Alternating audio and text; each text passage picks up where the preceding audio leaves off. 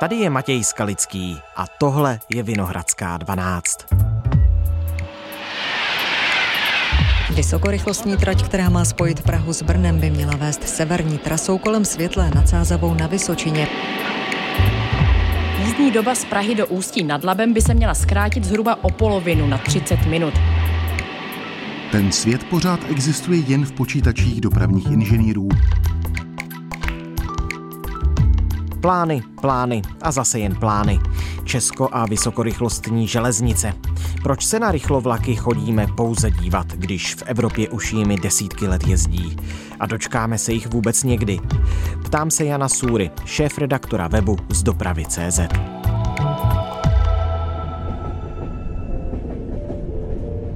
Dnes je středa, 8. června.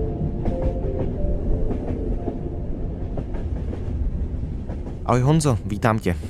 Dobrý den, ahoj. Prosím tě, možná taková jízlivá otázka na začátek. Kdy pojedeme vlakem z Prahy do Brna za méně než hodinu?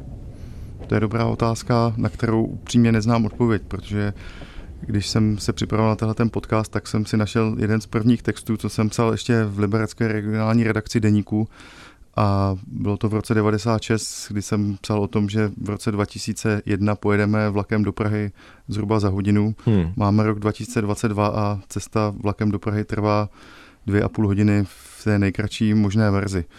Takže já upřímně se neodvažuji jakkoliv hádat, jaké datum to bude, kdy se pojede z Prahy do Brna za méně než hodinu a doufám, že to bude za méně než 20 let.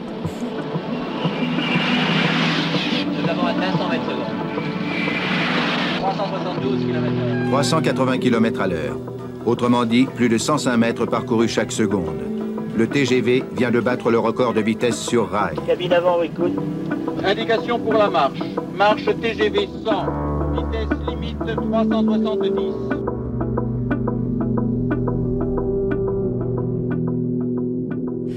Praze, v Brně stavěl teď 40 let starý vlak TŽV, který má propagovat výstavbu vysokorychlostní železnice. Musím ti říct, že přes svoji veškerou lhásku ke staré technice a k tomuhle nádhernému stroji mi vlastně přijde neuvěřitelně komické, že zrovna v Česku má propagovat vysokorychlostní dráhu 40 let staré TŽV. Vnímáš to podobně? Mně to přijde také komické a hlavně upřímně nechápu úplně smysl té akce. Velká čest se s tím osobně setkat. U ulice Poříčí čeká na fotku TŽV taky pan Jan. Na fotce bude mít dva takřka totožné vlaky. Jeden opravdový, druhý z dětské stavebnice. Tehle vláček mám na poličce pár let a přece jenom když jeho předloha přijede do Brna, tak je to příležitost, která se opakuje, no neopakuje se, je to jednou za život. Určitě se zprávě železnic podařilo tedy to, aby se aspoň na jeden, dva dny stalo téma vysokorychlostních železnic tématem v podstatě většiny médií, což je určitě dobře. Na druhou stranu, my nejsme ve fázi, kdy potřebujeme nějak většinu veřejnosti přesvědčovat o tom, že vysokorychlostní vlaky jsou potřeba.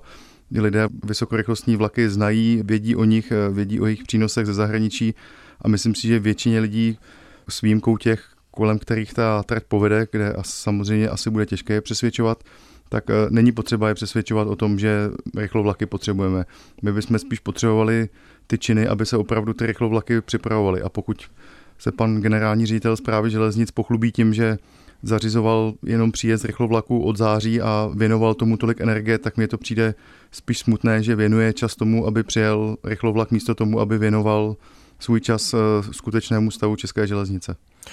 A ještě za to Česko docela dost zaplatilo, pokud se nemýlím, ne? Několik milionů korun, 9, 8, 9? Ta částka celkem zatím, co jsme spočítali přes registr smluv, je přes 11 milionů mm, korun. Dokonce. Na druhou stranu zpráva železnic přišla za svými dodavateli většinou těmi monopolními, kteří mají ze zprávy železnic poměrně slušné zisky, aby jim na to částečně přispěla, takže ten příspěvek ze státního rozpočtu nebo z veřejných zdrojů je samozřejmě menší. Na druhou stranu v době, kdy se rozpočet zprávy železnic krátí a zpráva železnic musí omezovat některé stavby, musí omezovat opravy, odkládá například investice do většího zabezpečení tratí, tak mně to přijde minimálně jako nevhodné utrácet peníze za to, že, že tady projede 40 let starý rychlovlak a ještě k tomu ani neprojede v podstatě je tažen. Hmm. Tažen jakou rychlostí? Protože už někdy v 80. letech TGV jezdilo přes 300 km v hodině ve Francii. Tak jak se teď ploužilo Českem? Tak v Česku je maximální rychlost aktuálně 160 km hodně a pokud se podíváme na tu trať z Prahy do Brna, tak těch 160 km hodně je, v podstatě jenom několik kilometrů, maximálně nižších desítek kilometrů, vzhledem k tomu, že ta trasa přes Pardubice a Českou Třebou je nyní neprůjezdná kvůli výlukám a musí se přes Havlíčku uprot.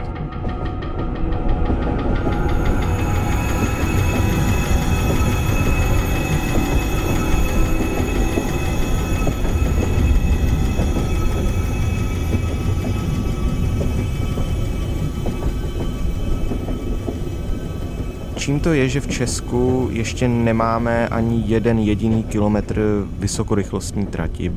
První vysokorychlostní trať v Evropě začala fungovat už někdy před 45 lety. Já si myslím, že ten základní problém začal už někdy v 90. letech, kdy se rozhodlo o tom, že se budou modernizovat ty hlavní tratě, ale modernizovaly se pouze na 160 km za hodinu. Místo toho, aby se prostě ty tratě nějak opravili do nějakého schudného stavu jenom a souběžně s nimi se začaly stavět opravdu vysokorychlostní tratě úplně v nové stopě.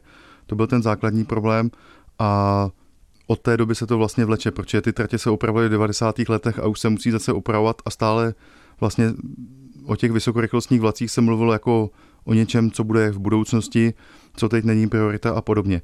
Takže výsledkem je, že my v podstatě udržujeme stále tu naši extrémně rozsáhlou železniční síť. Hmm. Maximálně někde postavíme nové úseky, jako je třeba Praha tábor České Budějovice, což je stavba, za kterou je asi třeba i zprávu železnic pochválit, protože ta přinese opravdu velké zlepšení, ale ty zásadní investice se u nás dějí v podstatě na té stávající infrastruktuře, která už kapacitně nestačí a motáme se pořád dokola. A je to i tím, že tady v České republice v podstatě chybí nějaký zásadní dopravní plán, který by řekl, za pět let postavíme tuto trať, za deset let postavíme tuto trať. To je běžné třeba v Rakousku, ve Švýcarsku, kde ve Švýcarsku vědí, že v roce 2030 bude například zkapacitněn dál Lečberský tunel a podobně a vědí přesně dopředu, co se ten který rok bude dělat. U nás se bohužel staví takovým stylem, na co zrovna jsou peníze, co je zrovna naprojektované, na co je možné získat dotaci a podle toho pak česká železnice vypadá. Hmm, takže pro hustotu české železniční sítě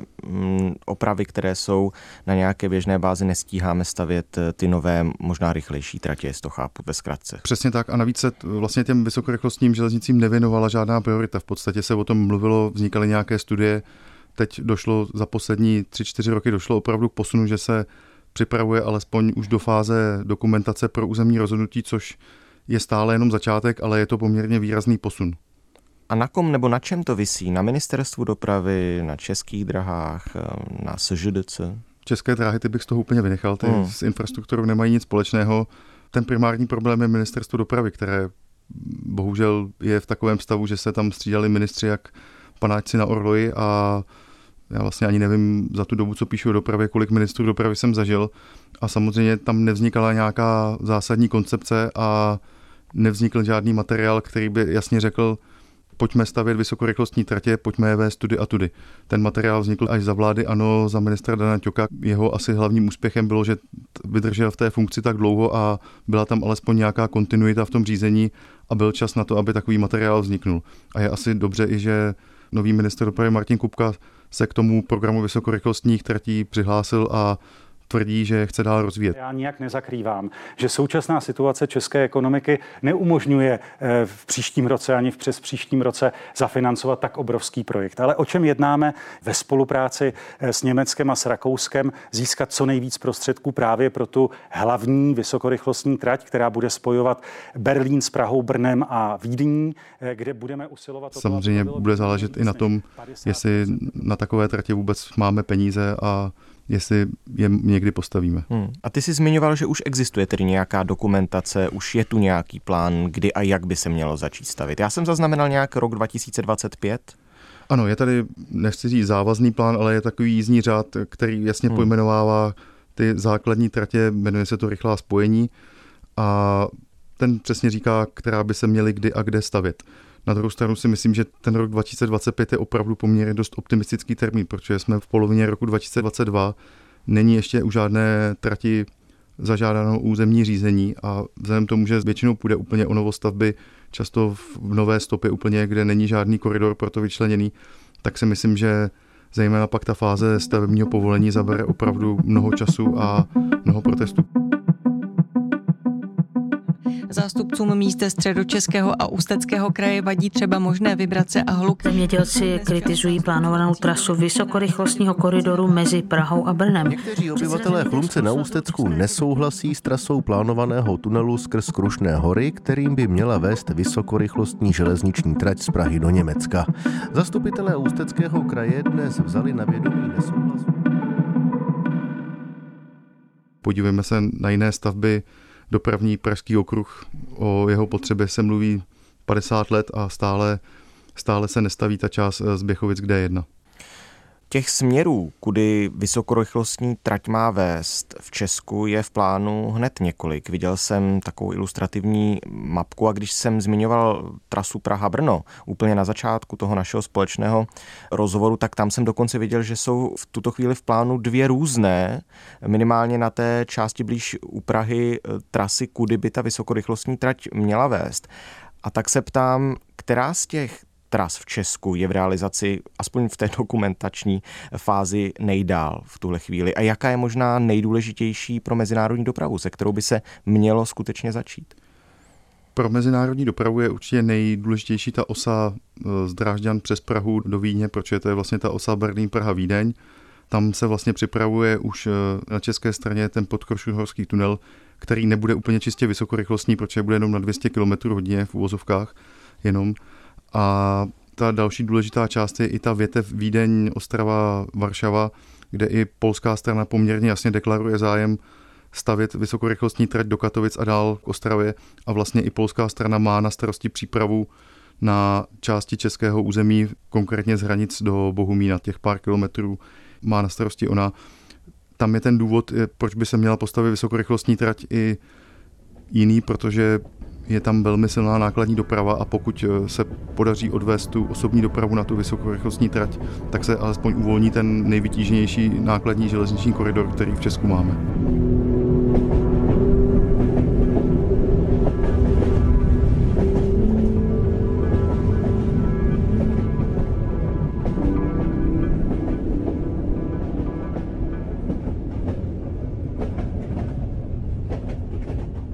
Mimochodem, když jsem zmiňoval to TŽV, tak eh, jakou rychlostí by v Česku měly ty vlaky jezdit?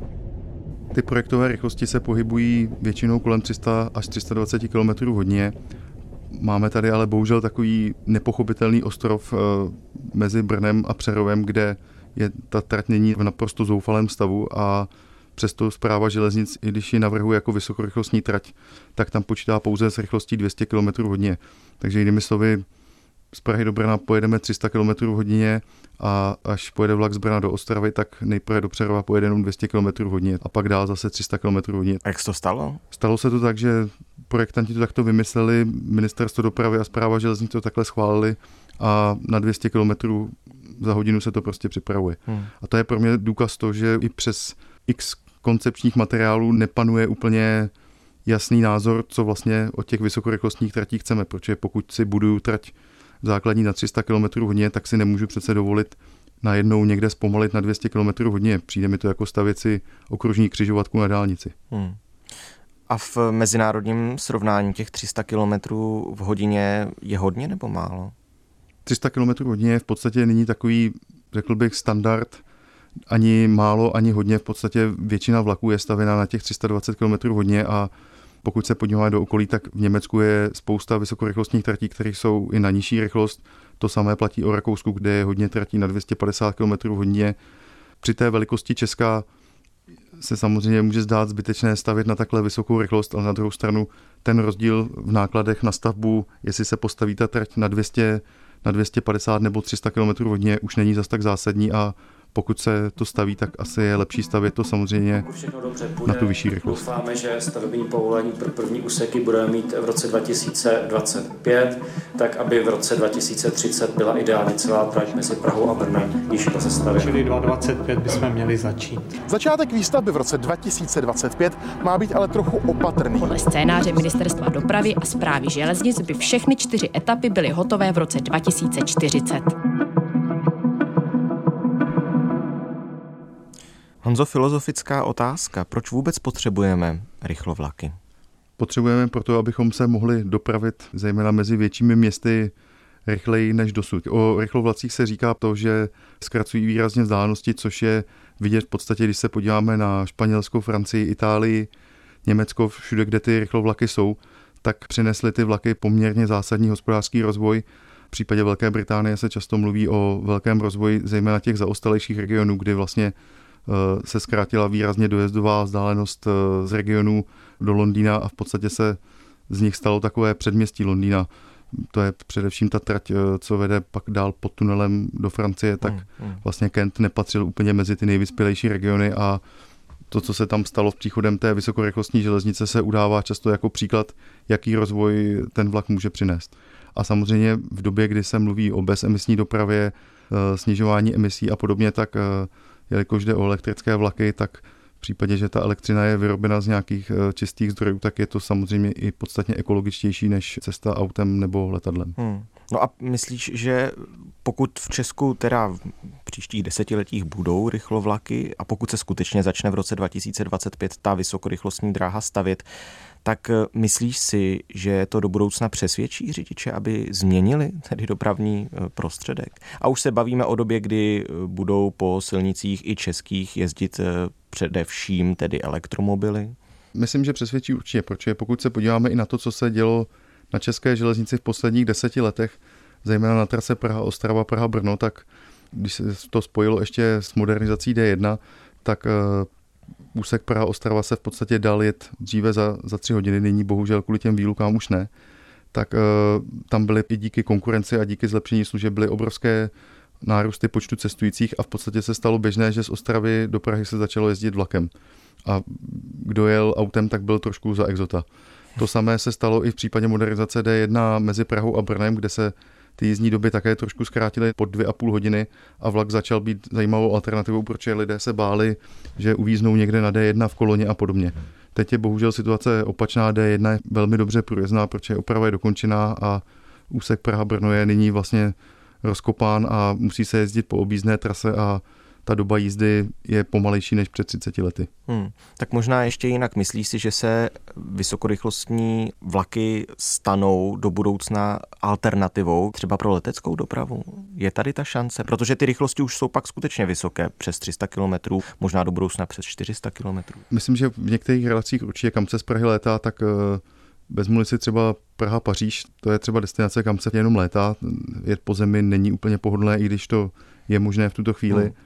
A ve chvíli, kdy se ta jízdní doba dostane třeba na nějakých 4 až 5 hodin, tak si dokážu představit, že pro cestující bude podstatně zajímavější jet těch 4 až 5 hodin po zemi vlakem, mít vlastně ten klid, ten komfort toho, že nemusím na žádnou kontrolu, nemusím čekat na nástup do letadla, čekat na zavazadla a podobně, nemusím se trmácet někam na letiště za městem a podobně, tak v takovou chvíli ano.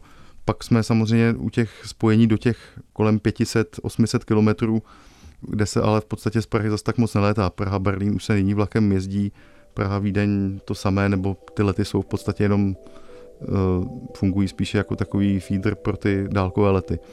Tak tam spíš očekávám, že se podaří dostat ty lidi z aut uh, a že si sednou do toho vlaku, protože to pro ně bude prostě pohodlnější. Hmm. Si vzpomínám, že nedávno náš bruselský zpravodaj vyrazil na testovací jízdu Praha-Brusel vlakem. Zvládl to, ale snad tedy do budoucna bude ta jízda rychlejší než těch jeho, kolik to bylo, asi 12 eh, hodin. Tak díky moc za všechny tvé odpovědi, Honzo. Zdravím do Liberce. Děkuji za pozvání, hezký den. Tohle je už všechno z Vinohradské 12, z pravodajského podcastu Českého rozhlasu. Dnes o rychlovlacích, o vysokorychlostní železnici, o českých plánech a taky o tom, kdybychom se konečně mohli přestat na sice rychlé, ale už 40 let staré vlaky jen dívat, ale mohli s takovými, snad tedy modernějšími soupravami začít i jezdit. O tom všem jsem mluvil s Janem Súrou, který je šéf-redaktorem webu z dopravy.cz. Naše další epizody najdete na webu iRozhlas.cz. Podívejte se tam, jsou pod záložkou Vinohradská 12 a je tam celý náš archiv. Jsme také v aplikaci Můj rozhlas.cz a ve všech dalších podcastových aplikacích. Naslyšenou zítra.